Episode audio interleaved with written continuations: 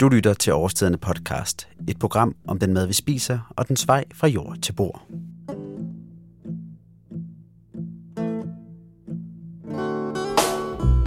Nepal er omgivet af mystik. Det er her, man finder de savnomspundne Himalaya-bjerge, hvor folk valgfarter til og sætter deres liv på spil i forsøget på at nå de højeste steder på jorden. Det er også her hippiebevægelsen stod sig ned i 60'erne for at udleve drømmen om et spirituelt og fredfyldt liv. Men efter flere års borgerkrig, voldsomme jordskæl og en af verdens hurtigste og mest ustrukturerede urbaniseringer, er Nepal sat under pres. Bevægelsen fra land til by betyder, at indbyggerne i Kathmandu nu er ved at drukne i støv, cement og mennesker. Udviklingen den er gået så stærkt, at infrastrukturen ikke har kunne følge med. Parker og haver er blevet inddraget til beboelse, og folk har langsomt men sikkert mistet deres adgang til jorden. Men midt i alt det her har en non-profit organisation kaldet Wildlife Conservation Nepal kastet sig ind i kampen for at sikre en bæredygtig udvikling i landet. Til at tage del i kampen er den danske forening Haver til Maver blevet inviteret til Nepal.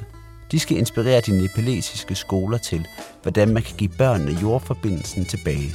Jeg har mødt Amalie og Daniel fra Haver til Maver for at høre om deres tur til Nepal. Men inden vi tager til Fjernøsten, skal vi først lige have styr på, hvad Haver til Maver egentlig er for en forening.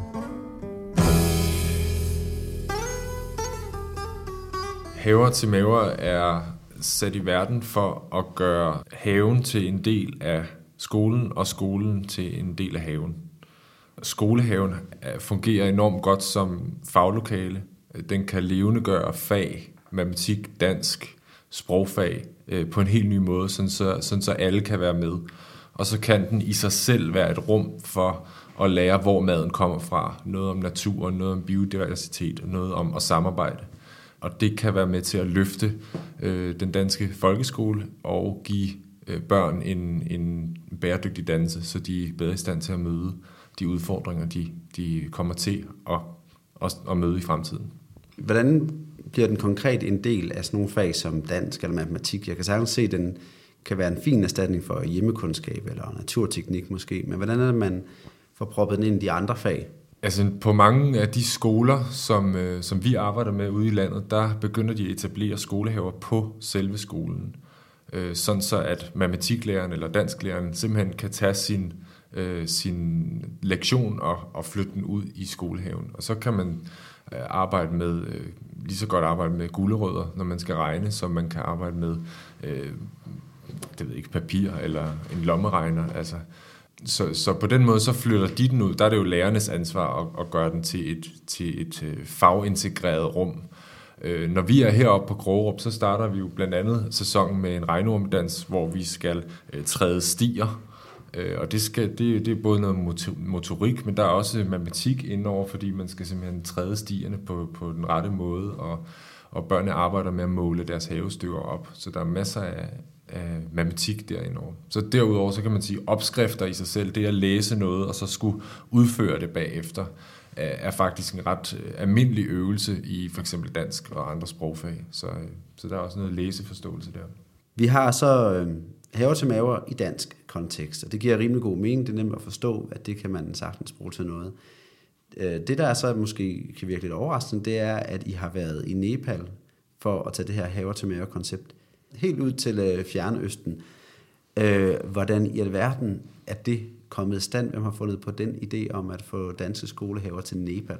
Ja, altså det er vigtigt at sige, at det ikke er øh, danske skolehaver, der, der skal til Nepal. Øh, det er... Øh, tanken om, at sådan som Haver til Mæver praktiserer, øh, skolehaver skal inspirere, hvordan en øh, organisation i Nepal arbejder med skolehaver og øh, undervisning i bæredygtighed. Øh, og sådan den... Øh, Øh, hvad hedder sådan noget, vejen frem til, at, at vi kommer afsted, øh, den, den er opstået via en øh, dansk forening, der hedder Skovdyrkerne, øh, som har en udviklingsenhed, øh, der hedder Danish Forestry Extension, øh, som arbejder med udviklingsprojekter i Nepal.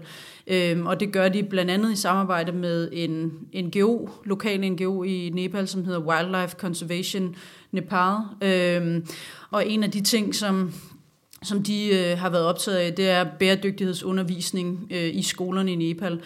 og der var de så øh, interesserede i at finde ud af, hvordan kunne skolehaver blive en del af det. øh, og fandt så ud af, at jamen, der er en dansk organisation eller forening, som arbejder med det, Haver til Maver. Men øh, så de var her i september og se, hvordan vi, vi gør det her.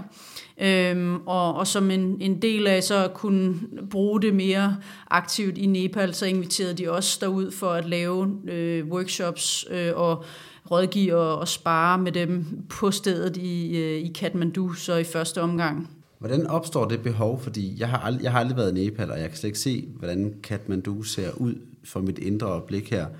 Øh, hvordan opstår et behov for, at noget så, jeg vil ikke kalde det dansk, men det der med, at man i Danmark har skovbørnehaver og skolehaver, det er ligesom også et udtryk for, at man måske ikke i samme grad som tidligere er i skoven, og ikke i samme grad som tidligere har børn i køkkenet og ude i markerne og høst kartofler osv. Så, så jeg kan slet ikke se, hvordan, hvordan bliver det, øhm, det behov øh, nødvendigt eller efterspurgt i Nepal. Hvis du ser på Kathmandu som by, så for, for bare 20-30 år siden, så havde øh, alle haver i baghaven. Alle dyrkede sådan set deres egne grøntsager. Øh, alle familier havde øh, fingrene i jorden, så at sige. Og så inden for de sidste 20-30 år, så er nærmest hele øh, Kathmandu blevet overbygget. Der er, der er beton, der er skudt bygninger overalt, der er en kæmpe urbanisering, der er foregået over det sidste år. Så den der, den der grønne by, som blev kendt som City of Light and Beauty, den er, den er simpelthen væk. Øh, og så har der oven i det været jordskæld og alle sådan nogle ting. som, så de har ligesom øh, de har mistet kontakten til, til, øh, til jorden og det at dyrke. Øh, som, som vi også ser herhjemme, men som så er i særlig grad der, hvor, hvor man kan simpelthen se, at byen er påvirket af det. Der er simpelthen ikke plads øh, Øh, til at dyrke, øh, og, og, og vejen fra jord til bord bliver længere og længere og mere og mere kompliceret. Det var helt tydeligt, at, at de, øh, dem, vi arbejdede direkte sammen med, øh, de der 5, 6, 7 mennesker, som, som sidder og koncentreret om, om det her arbejde med, med bæredygtighedsundervisning, at de, altså det smertede dem, at, at øh, hvordan udviklingen har været i Nepal, øh, som Daniel siger, gennem de sidste 20-30 år. Altså, at de var så kede af, at, at den der grønne profil, og det, at øh, nepaleserne selv kunne dyrke og sådan noget, at det bare var forsvundet totalt, og at øh, floderne, der løber gennem Kathmandu, er fuldstændig bumpet til med skrald, og øh, der er øh, jo alt for meget trafik til alt for lidt plads, øh, og, og de havde virkelig sådan en, en indre motivation for at prøve at ændre, fordi, ændre på det, fordi det, de var vokset op i, det, det Nepal og det Kathmandu, de var vokset op i, det var grønt, og det var i kontakt med natur og planter og grøntsager og en helt anden, øh, om, altså nogle helt andre omgivelser, og det var de kede af, at, øh, at børnene nu voksede op i noget andet. Ikke? Behovet for at ændre udviklingen er ligesom rimelig åbenlys. Så lad os nu høre lidt mere om, hvad Daniel og Amalie lavede i Nepal. Her kommer et klip fra turen. So one group, you, you are divided into groups, right? Yes. So one group at each table. And um, once you are at the tables, select maybe uh, two from each group Amalie, hvad er det, vi, øh, vi hører her? Jamen, det var en organisering af en øh, råkostdyst, som vi satte op for, øh, for børnene. Og det var sådan nogle 3. 4. klasses børn i, øh, på en skole i, øh, i Kathmandu. Øhm, Råkostdysten er, er, et, er sådan en meget fast del af, hvad, hvad vi laver i Haver til Maver. Vi har rigtig gode erfaringer med, at, at børnene synes, det er vildt sjovt at lave, at lave råkost og få sluppet deres kreativitet øh, løs, og så er det altid godt at smide en lille konkurrenceelement ind i det, øh, så det er selvfølgelig inspireret af den store bagdyst. Øh, men anyways, det vil vi prøve at, at vise øh, de skolelærer, som var øh, på en to-dages workshop, vi havde. Det var dag to, at vi lavede rockostdyst. Dag et, der øh, havde vi de her 24 øh, lærere øh, fra skoler rundt omkring i Kathmandu, som fik præsenteret også på egen krop ved at gennemgå forskellige haver til maver øvelser med blandt andet den nævnte regnrumdansen, den skulle de også lave, og, øh, de skulle øh, så efter de så vejledninger, vi har lavet, og sådan forskellige, øh, forskellige øvelser. Øhm, og så på, øh, på dag to, der fik vi så lov til, til min store, store glæde, at øh, møde sådan en 30 børn fra den her skole, øh, som så skulle organiseres i den her råkostdyst. Det var ret grænseoverskridende både for øh, lærere og for børn at, at stå med, med rå grøntsager og, og sådan rå salat på den måde, for det er ikke noget, de, de ellers styrker så meget. De, de er rigtig gode til at lave øh, gryderetter med, med linser, hvor det hele er kogt godt igennem. Det smager rigtig dejligt, men øh, så sådan en råkostdyst øh, var, var noget, der lige skulle, øh, det skulle de lige forstå, men øh, det, det virkede rigtig, rigtig godt, og børnene var fantastiske og så søde og glade. Ikke fordi det skal være en overraskelse, men de var bare lige så engagerede som det, vi oplever i, i de danske skolehaver. Øhm, så selvom at det var et mærkeligt en mærkelig ting at lave en salat for dem, så øh, var de ihærdige og engagerede, og de stod og bad nærmest til, hvem det nu er, de beder til bagefter, om det var dem, der vandt den her råkostdyst. Og, øh, og der var Daniel så en af, en af dommerne. Jamen, øh, lad os lige prøve at høre, jeg ved ikke, om du er nede at være dommer der, Daniel, men du snakker i hvert fald nogen, med nogle af de her unger, så lad os lige prøve at høre øh, det lille klip, øh, der kommer her om det. What, what is your plan with the salad? Did you plan yet? Yeah. Like on the top, we are going hey, to scoop a small flour, and with this, we are going to make that. Uh, and the down, we are yeah, just gonna yeah, put some some vegetables salad. and Delicious. Oh yeah, thank you. Thank you for reminding me. I was telling you. Øh, det som det klip, øh, vi lige hørte, det er, det er mig, der spørger børnene, hvad de laver øh, ved, ved bordene. Øh, jeg var sammen med øh, en borgmester og øh, repræsentanter fra undervisningsministeriet, tror jeg det var, i, i Nepal, øh, en del af dommerkomiteen, øh, som skulle rundt og bedømme de her, jeg tror der var otte grupper. Øh, og i sig selv så det her med at have en dom, dommerkomité, som, som ligesom kommer eksternt og skal bedømme, øh, og borgmesteren kommer, så, så alle skal ligesom ret ryggen og, og, og have vandkæmmet håret. Det er en ret vild ting øh, at opleve. Øh, og, og når jeg går rundt med min sådan danske friskole måde at gå, gå til børn på og siger, øh, spørg og, og, og roser og anerkender for samarbejde, for smag og, og, og ligesom tager mit bedste, bedste anerkendende gen på. Øh, det, det, det var ret specielt, fordi de var meget tavse, mine meddommer her. Men så da vi så skulle votere og blev færdige med runden, øh, så, så fandt vi ligesom ud af, hvem der skulle vinde, og så holdt borgmesteren der en, jamen, en halv times tale øh, på nepalesisk, hvor, hvor vi bare må stå og, og nikke, øh, og, og ligesom... Og og i øvrigt meget, meget, meget, meget lavt, så, så han stod der og talte for 50 mennesker, men han talte bare sådan der, som man kunne næsten ikke høre, hvad han sagde, de der børn, de var helt... Øh, men de accepterede, fordi han var jo en autoritet, så det måtte de hellere lytte efter. Og så, så, så fortalte han også senere, øh, at, øh, at en, en af de ting, han havde sagt i talen, det var, hvor grænseoverskridende det havde været for ham øh, at smage på rå grøntsager, fordi det havde han faktisk ikke gjort, siden han var lille eller nærmest aldrig. Så, så det var en af de ting, der også var grænseoverskridende for ham. Og nu snakker jeg lidt om det her med, at der er forskel. For eksempel det her med, at for nepalesiske børn, og åbenbart også øh, voksne, så kan det være lidt mærkeligt at lave en, øh, en rå salat. Der kan vi måske komme ind på det her med, at, at nogle gange, når man overfører sådan nogle idéer her øhm, til andre lande fra en dansk kontekst, så kan man få den der, jamen det er beviset på, at, at det ikke altid virker, når den hvide mand kommer og fortæller, hvad det er, man skal gøre. Hvordan er det, at de her selv kommer til at skulle tage ejerskab over det og forme det i en, øh, i en retning, der giver mening i Nepal, øh, så det ikke bliver den en-til-en danske haver til model der kommer der?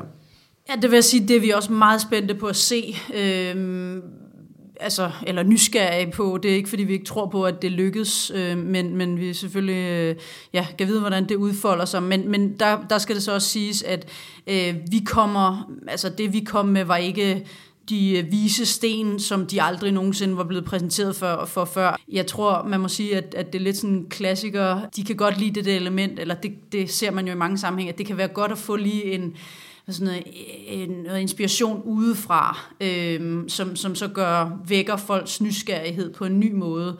Men, øh, men der er ingen tvivl om, at de har kompetencerne og, og, og tilgangen til at, at få det på plads og tilpasset til, til Nepal. Så, så øh, det, det er jeg øh, rigtig spændt på at se, hvordan de gør det, men jeg er tryg ved, at, at det skal nok øh, lykkes. Vi, vi lærer altså også en hel del af dem. øh, må man nok sige, og, og lærerrollen i Nepal, altså lærer i Nepal bliver set som nogle af de vigtigste, hvis ikke den vigtigste prof- profession i landet. Det kunne vi jo godt lære noget af generelt herhjemme. Øh, mens, men, men derudover så lærer vi meget om bæredygtighedsundervisning, hvordan vi, hvordan vi bruger aktiviteter på skolen. Øh, det, det lærer vi rigtig meget af.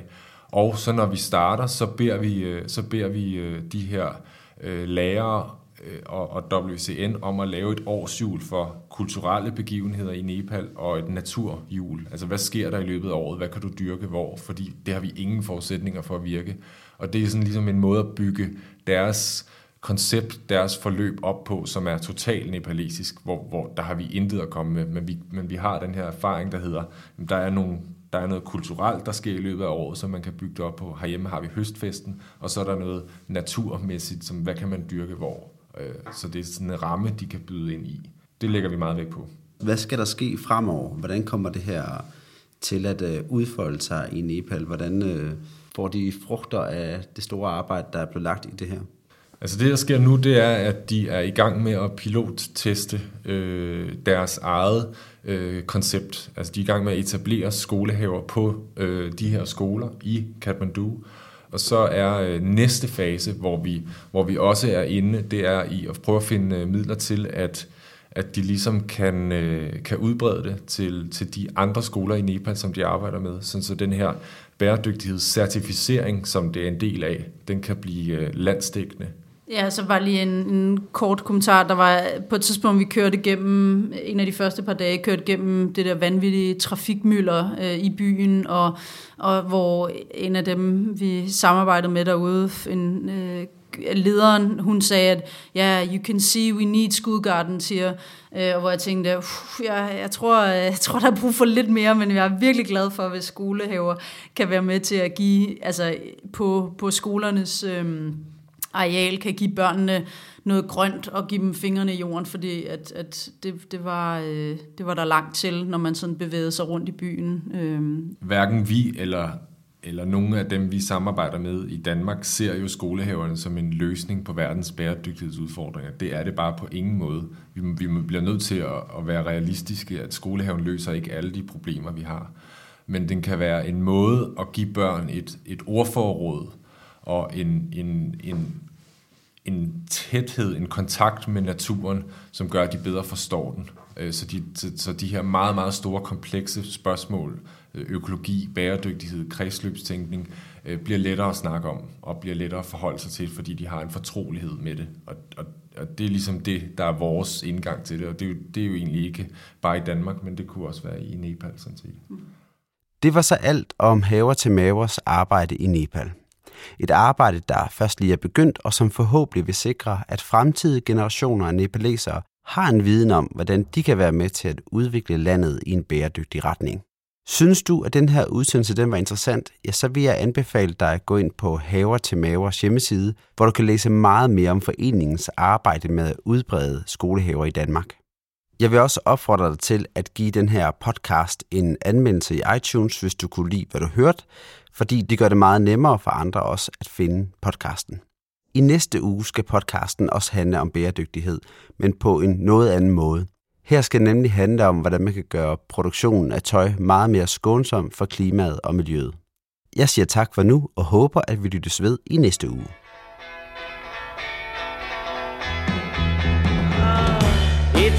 Itsy bitsy, tag med mig til Nepal. Ja, itsy bitsy, tag med mig til Nepal. Vejen er lavet af rågummi og tag dine sko af, for asfalten tåler kun dine Christine.